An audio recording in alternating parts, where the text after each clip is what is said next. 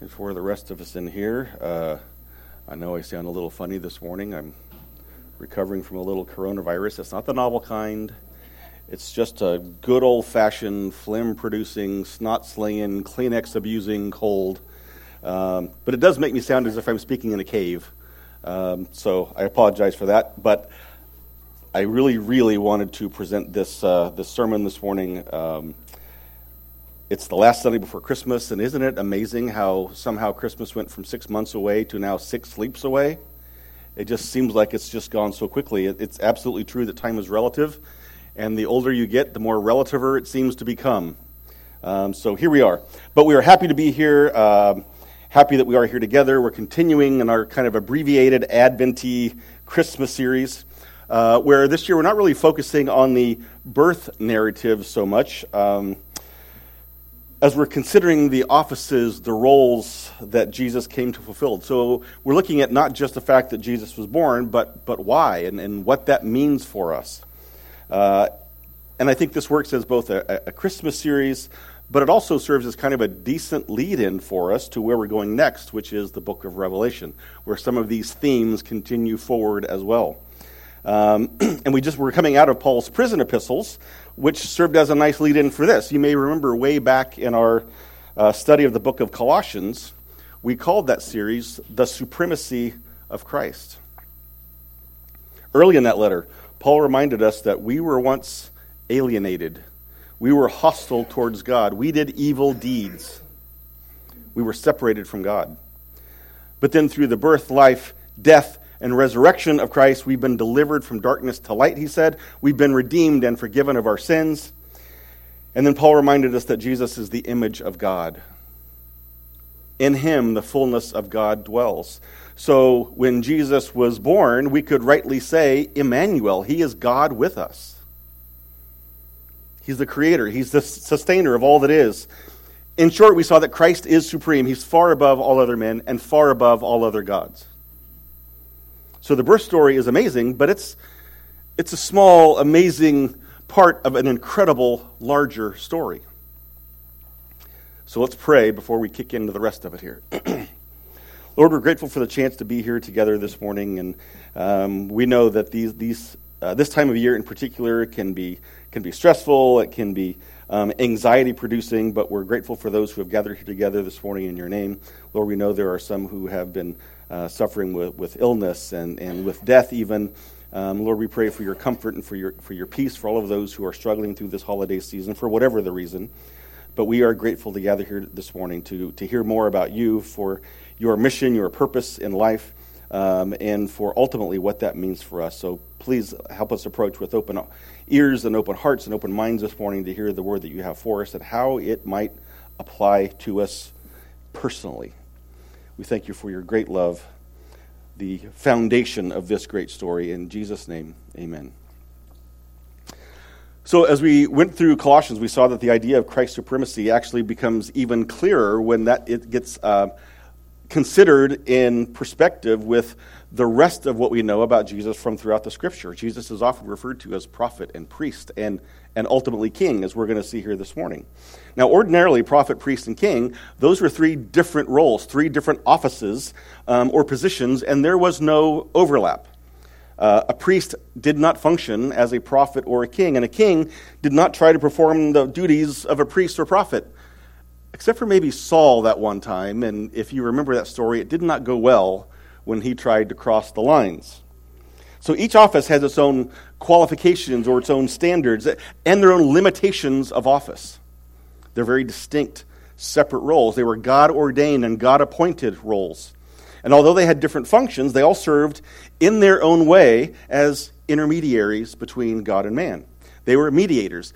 I'll describe them this way that the, the role of the prophet was primarily concerned with revelation. That might include some foretelling of future events, but more often than not, the job was to reveal or share the truth of God's word. Whether it was easy to hear or hard to hear, their job was to share the truth of God's word.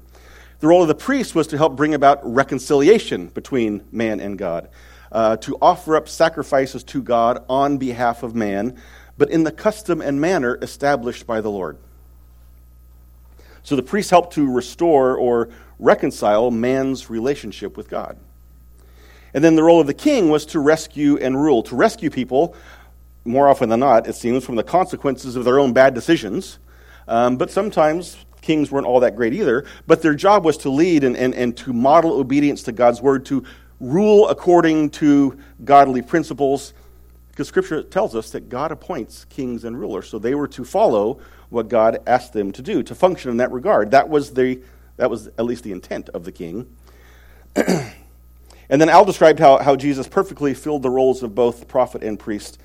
And in the process of our salvation, he has made us, he's equipped us, he's called us to be prophets and priests like him. So we are to share the truth of God's word with the unbelievers around us. We are called to worship and to sacrifice, in fact, to present our bodies as a living sacrifice on behalf of our Savior. And so this week we're going to look at that third office uh, or that role that Jesus perfected, and that was that of a king.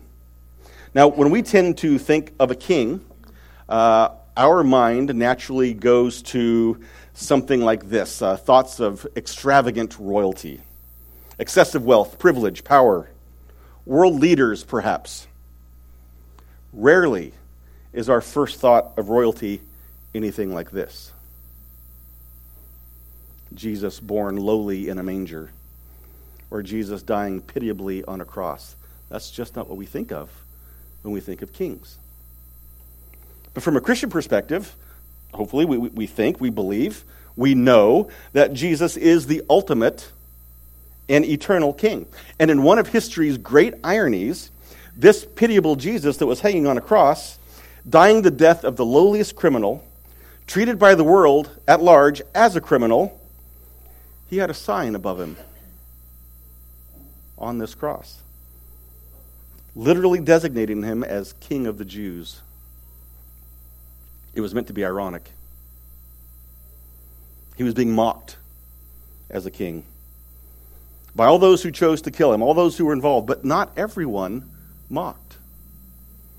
Just prior to the cross, Jesus was called in to meet with Pilate. And, and Pilate seemed almost unsure as to what to make of this Jesus. We see in Matthew 27, verse 11. Now, Jesus stood before the governor Pilate, and the governor asked him, Are you the king of the Jews? And Jesus said, You have said so. Pilate had to ask him, Are, are you the king of the Jews? It's impossible to, to determine his tone or his level of sincerity from what we read in this text. But based on the entire exchange, Pilate seems he seems unclear. He's not quite sure what to do with this situation. And so Jesus answers, You have said so. And that didn't help Pilate at all. What kind of answer is that? Later, as the people were calling for the death of Jesus, Pilate asked them the question What evil has he done? Pilate seems to have had some reasonable doubt as to the guilt of Jesus having broken any laws, or any laws that mattered to Rome anyway. He didn't care what was happening among the Jews. What had Jesus done against Rome? But if Jesus claimed to be king, well, that was a challenge to the emperor, and that had to be dealt with. So ultimately, Pilate gave the people what they wanted.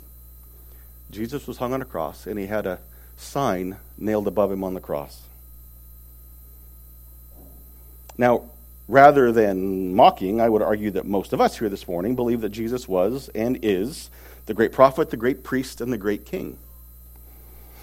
And we believe it not because it makes us feel good or it helps us sleep better at night believing it or believing in something anyway, but we believe it because we've come to understand that there's good evidence for this in Scripture.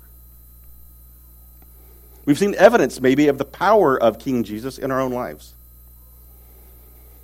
But one of the more interesting aspects about King Jesus, as I was going through this study, one of the more interesting things about this, I think, is, at least as far as the records show, this is true among all four Gospels, we never read the words about Jesus saying, I am your king.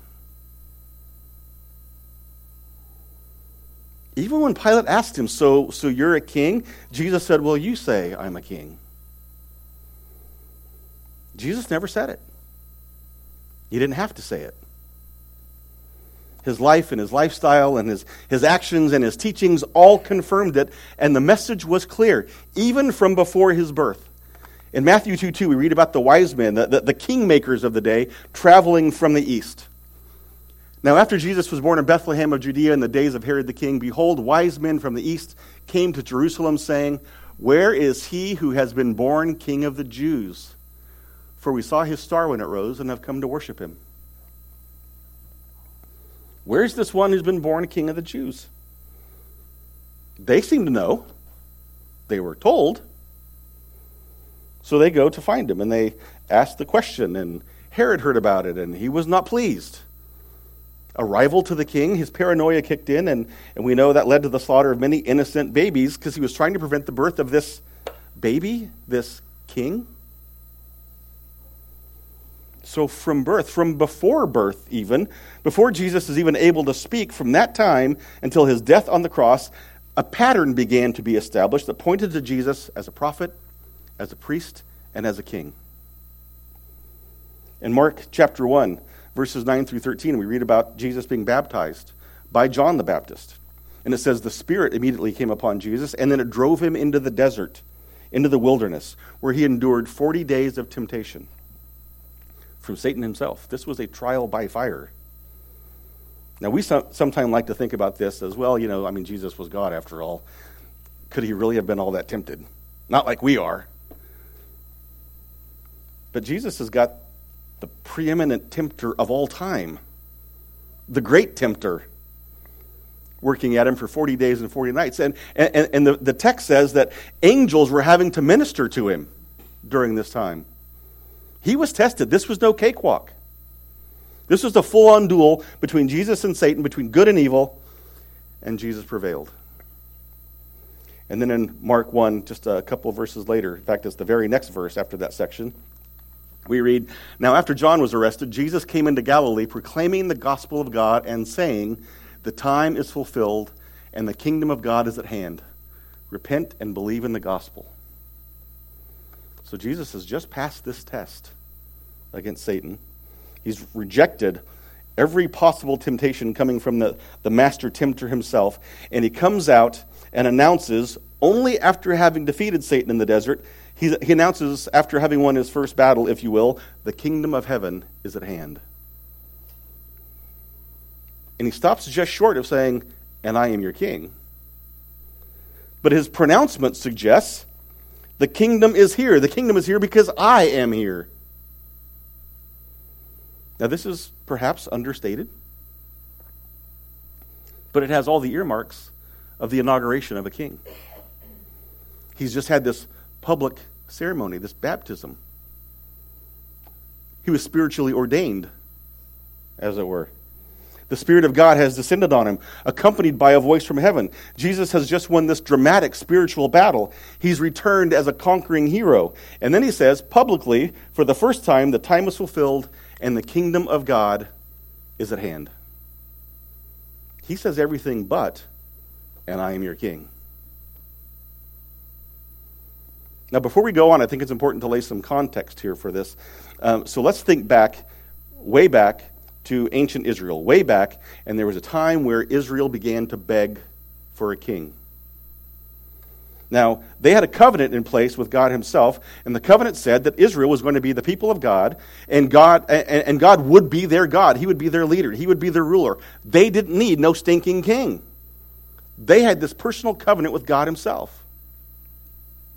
But over time, they became disillusioned. And not because God had let them down, but because they had let God down over and over and over.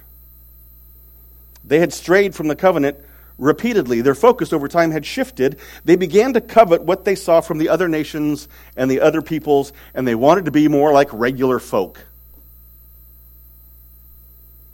who had a king. They didn't have a covenant with God, but they had a king.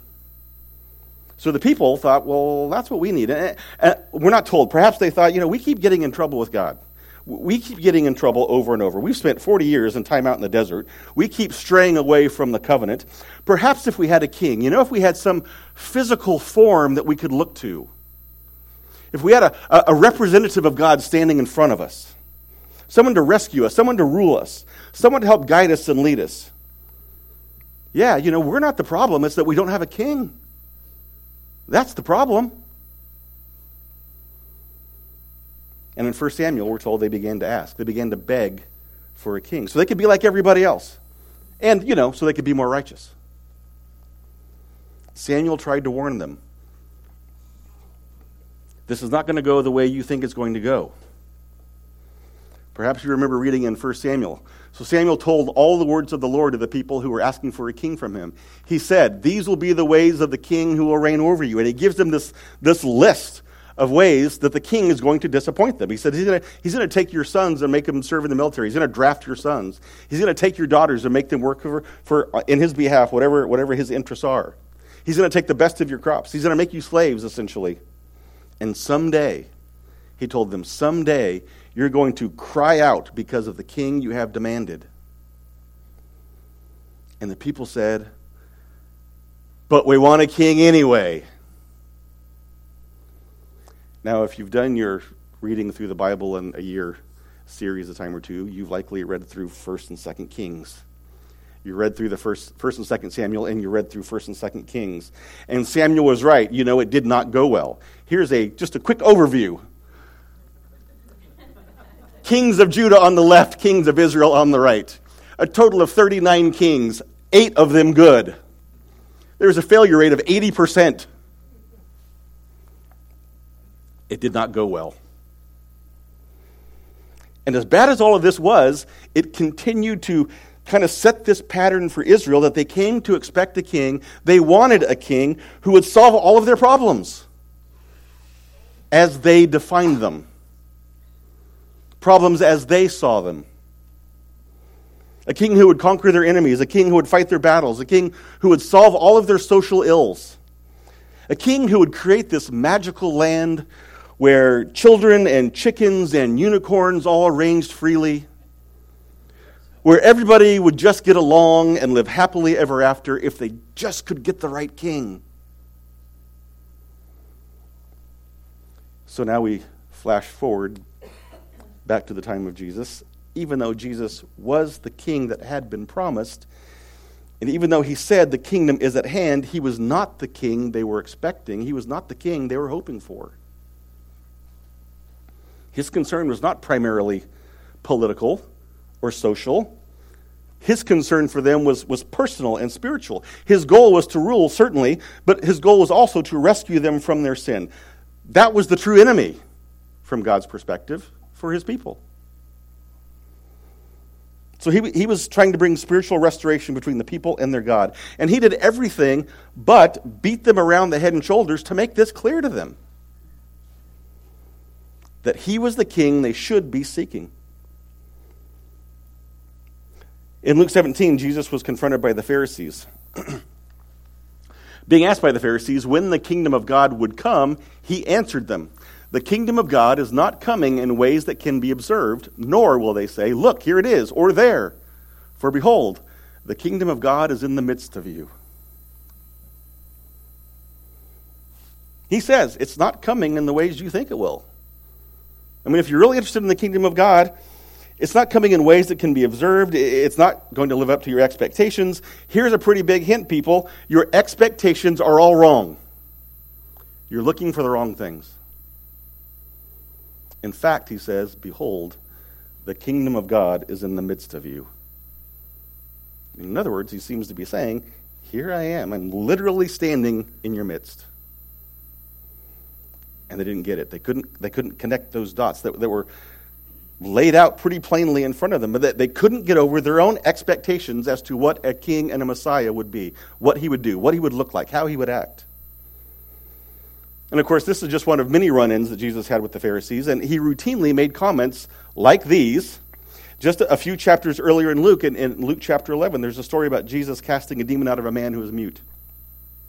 The demon left, and the man was able to speak for the first time, and people were amazed. And so some of the people began to accuse him of having received this power over demons from Satan himself. While others continue to say, That's pretty good, Jesus, but what else you got? Can you give us some more signs from heaven? They still weren't convinced for whatever reason. But Jesus knew their hearts and minds. He says, But he, knowing their thoughts, said to them, Every kingdom divided against itself is laid waste, and a divided household falls. And if Satan also is divided against himself, how will his kingdom stand? For you say that I cast out demons by Beelzebul, and if I cast out demons by Beelzebul, by whom do your sons cast them out? Therefore they will be your judges. But if it is by the finger of God that I cast out demons, then the kingdom of God has come upon you.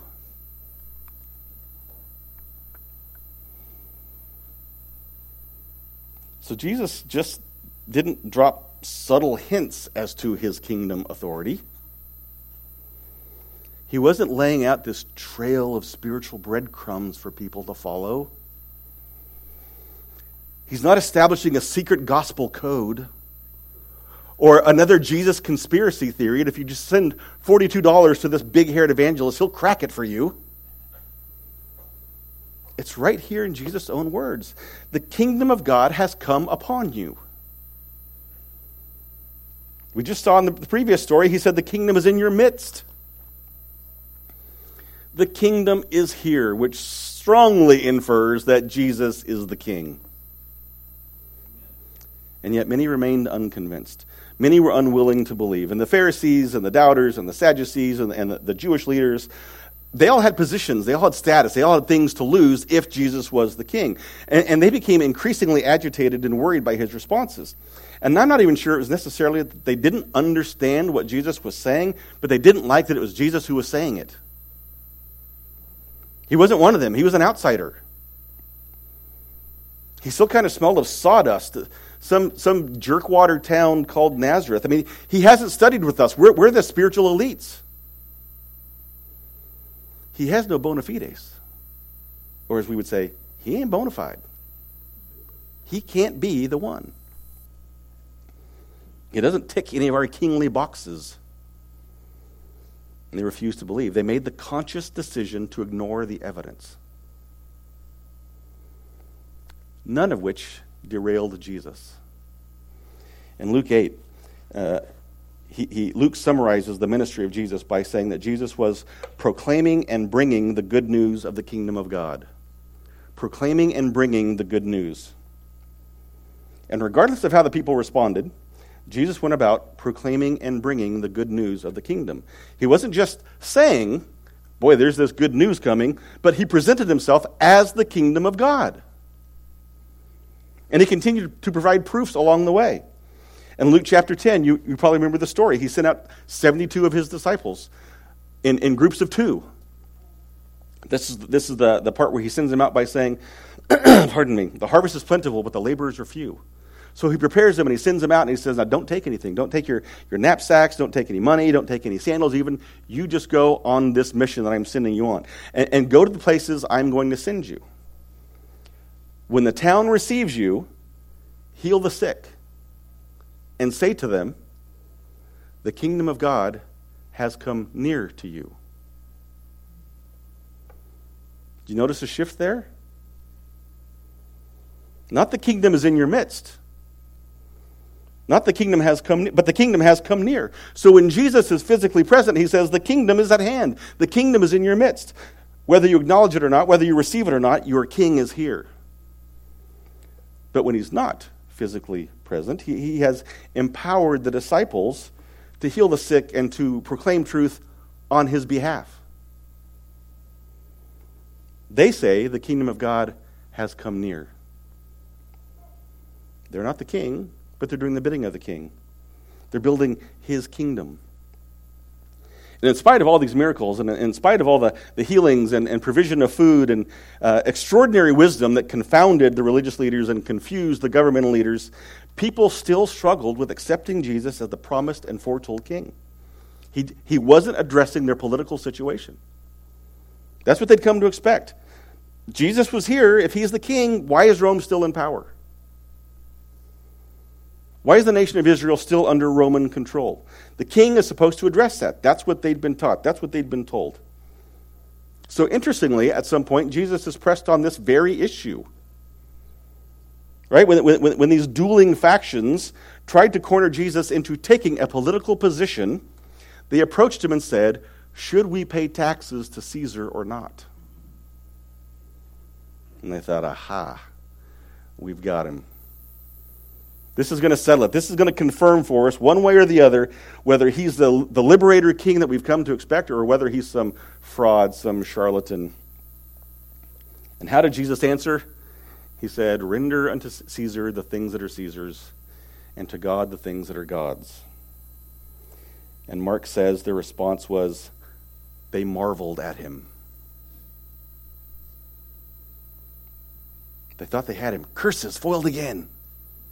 We had to put in our tight little box, and he got out of the box. He didn't respond as they expected, and they marveled at him.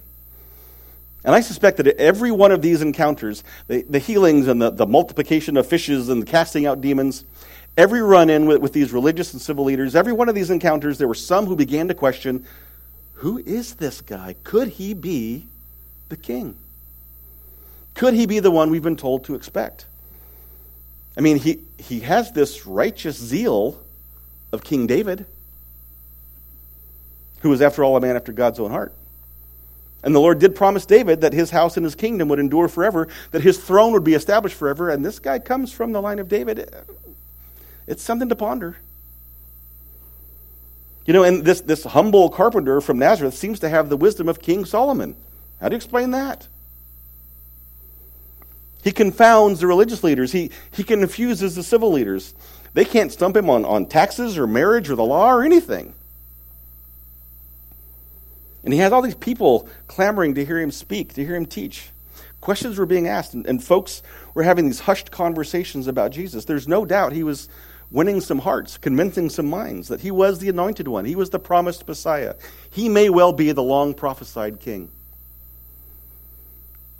And in one of the more telling, and as I've come to think about it, one of the more important stories about Jesus' ministry, John 6 says that after Jesus fed the 5,000, people saw this as a significant sign. This, this is amazing. And many people said, when the people saw the sign that he had done, they said, This is indeed the prophet who's come into the world. Perceiving then that they were about to come and take him by force to make him king, Jesus withdrew again to the mountain by himself. Perceiving that they were about to force him to become their king, the king they thought they wanted. The king that could defeat poverty. He just fed all these people. The king that could defeat classism and, and, and racism and foreign rule. The, the king who would restore Israel to its rightful place of prominence. This is the king they wanted. This is the kingdom they were prepared to force on him. But the king they wanted was not the king they truly needed. And knowing where this was headed, Jesus withdrew. He wasn't going to be distracted from his mission. He was going to be a king, but it was going to be on his terms and not theirs. And then, of course, there's some time later, John 12 records that Jesus enters Jerusalem astride a donkey. There's a regal picture for you, right? The king riding in on a donkey. That's about as unregal as you can get. And yet, the people reacted as though this king was coming. Most of the crowd laid their cloaks in the road, and, and some cut branches from the trees and spread them on the road. So they took branches of palm trees and went out to meet him, crying out, Hosanna, blessed is he who comes in the name of the Lord, even the King of Israel. John goes on to say that some of the crowd, they, they'd been with Jesus since they saw him bring Lazarus back from the dead. They had seen a series of miracles from Jesus, and they continued to bear witness about what Jesus had done. And when he entered Jerusalem, the whole city was stirred up, saying, Who is this? And the crowd said, This is the prophet, Jesus, from Nazareth of Galilee. So clearly, there's a group of people who've made this leap to Jesus as prophet. And after seeing miracles and, and, and hearing his level of wisdom and witnessing this royal welcome into Jerusalem, they were even more inclined to believe that not only was he a prophet, but he may be the king that they had longed for. And many believed. But many others, most others, said, Who is this? And when they heard, This is Jesus of Nazareth, they went, Oh, that guy, whatever. He can't be the king we're looking for. It can't be him. We're still answering to Rome. He hasn't done a thing about that. He can't be the guy. He's not who we're expecting. But Jesus would not be moved from his mission. Unlike many or most other modern politicians, Jesus was not going to change the mission to meet the expectations of the people.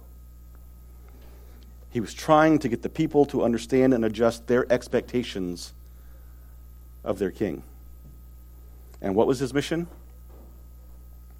Well, let's go back to the scene with Pilate. When Pilate asks, Are you the king of the Jews? John's gospel records this interaction this way.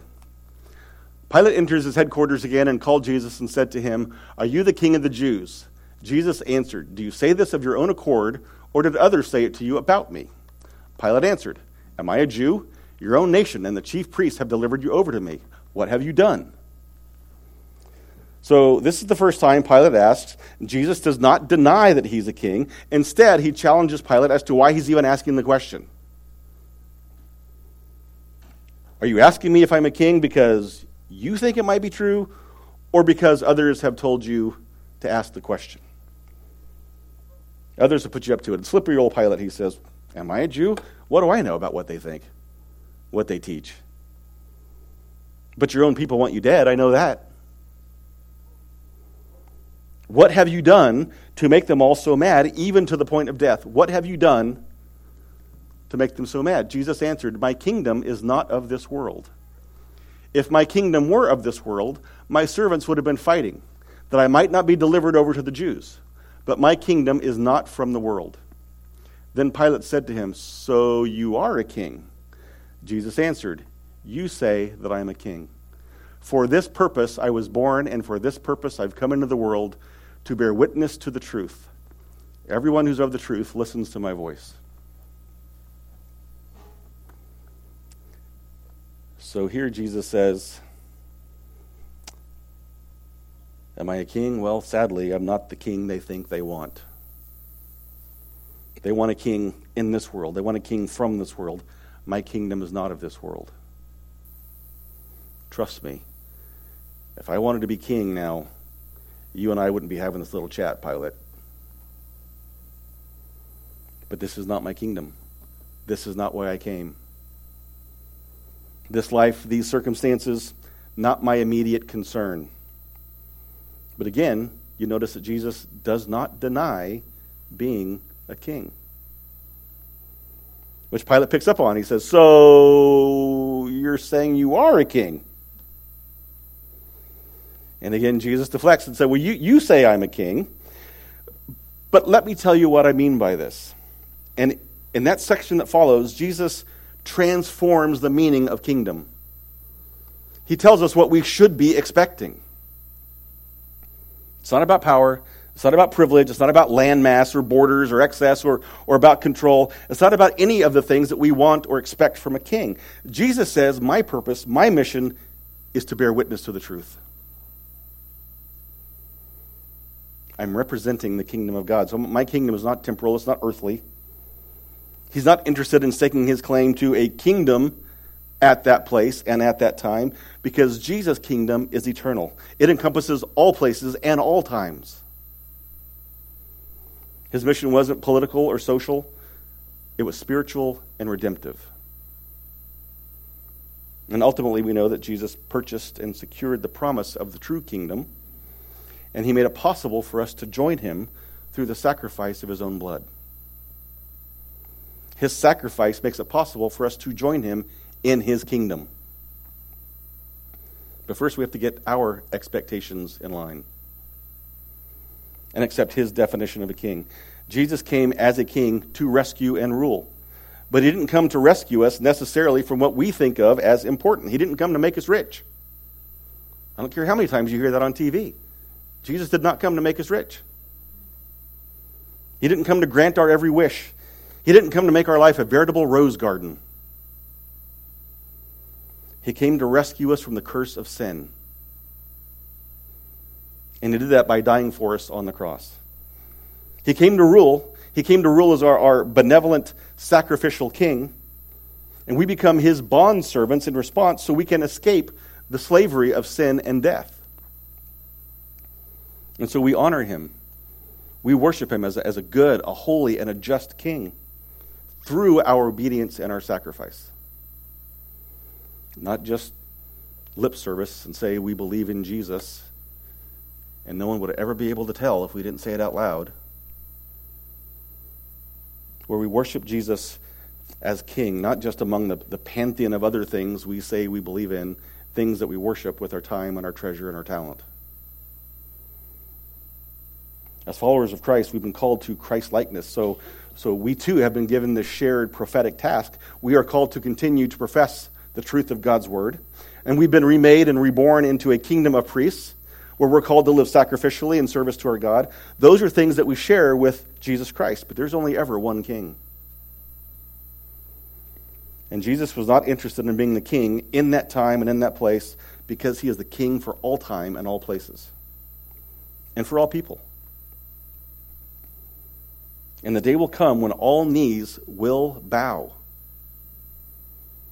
and all will acknowledge his kingdom. But for some, that day will come too late. Jesus is going to judge us on what we've done, how we have lived. And those who have rejected him as king and rejected his kingdom while here on earth, they're going to be cast into the lake of fire. But for those who believe and receive the, the, the, the proper rescue and rule, the proper expectations of King Jesus, those who accept him as Lord and Savior, they're going to be ushered into a new heaven and a new earth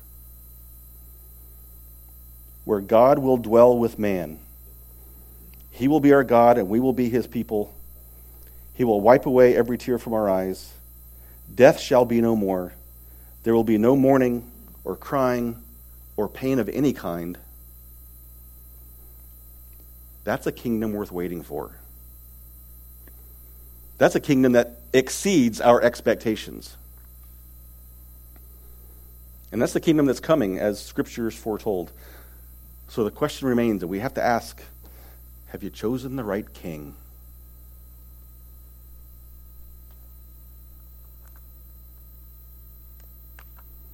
The story of Jesus began meekly in a manger. It seemed to have come to something of an ignoble end on a cross. But it rose triumphantly on the third day and eventually leads to a throne where Christ reigns forever. So we celebrate the birth of the Christ child because we know the, role that it plays in this story. It's another confirmation point that God is who he said he is. He is, control, he is in control of time and history. It's been confirmed. Jesus is the King, and God is with us. Let's pray.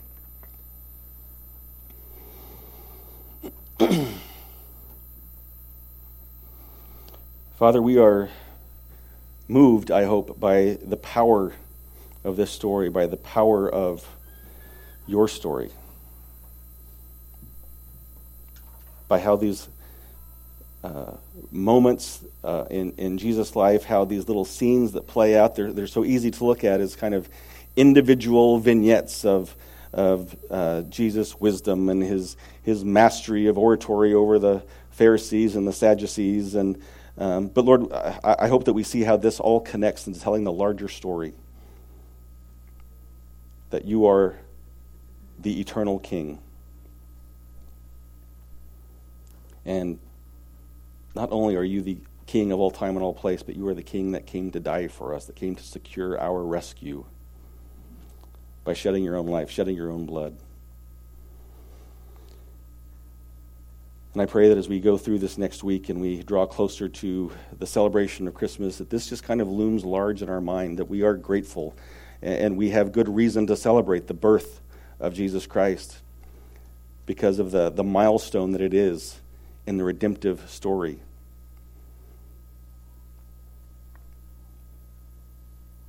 We just thank you for the, the portrayal of this great love for us and this plan that was put in place from before time began to show your love, your concern, your compassion for us. So we pray as we gather with friends and family and, and whoever else we're spending time with uh, this next week throughout these holidays, Lord, that we would not shrink from our purpose of being prophetic and sharing the truth of God's word. That we live priestly lives, that is, sacrificial lives, that in our words and our actions we bring glory and honor to you, so that even without saying, I am a Christian, I am a follower of Christ, people will see that there's something different about us. But we also are grateful for your patience when we fail, and we will fail. We thank you for your great love. In Jesus' name, amen.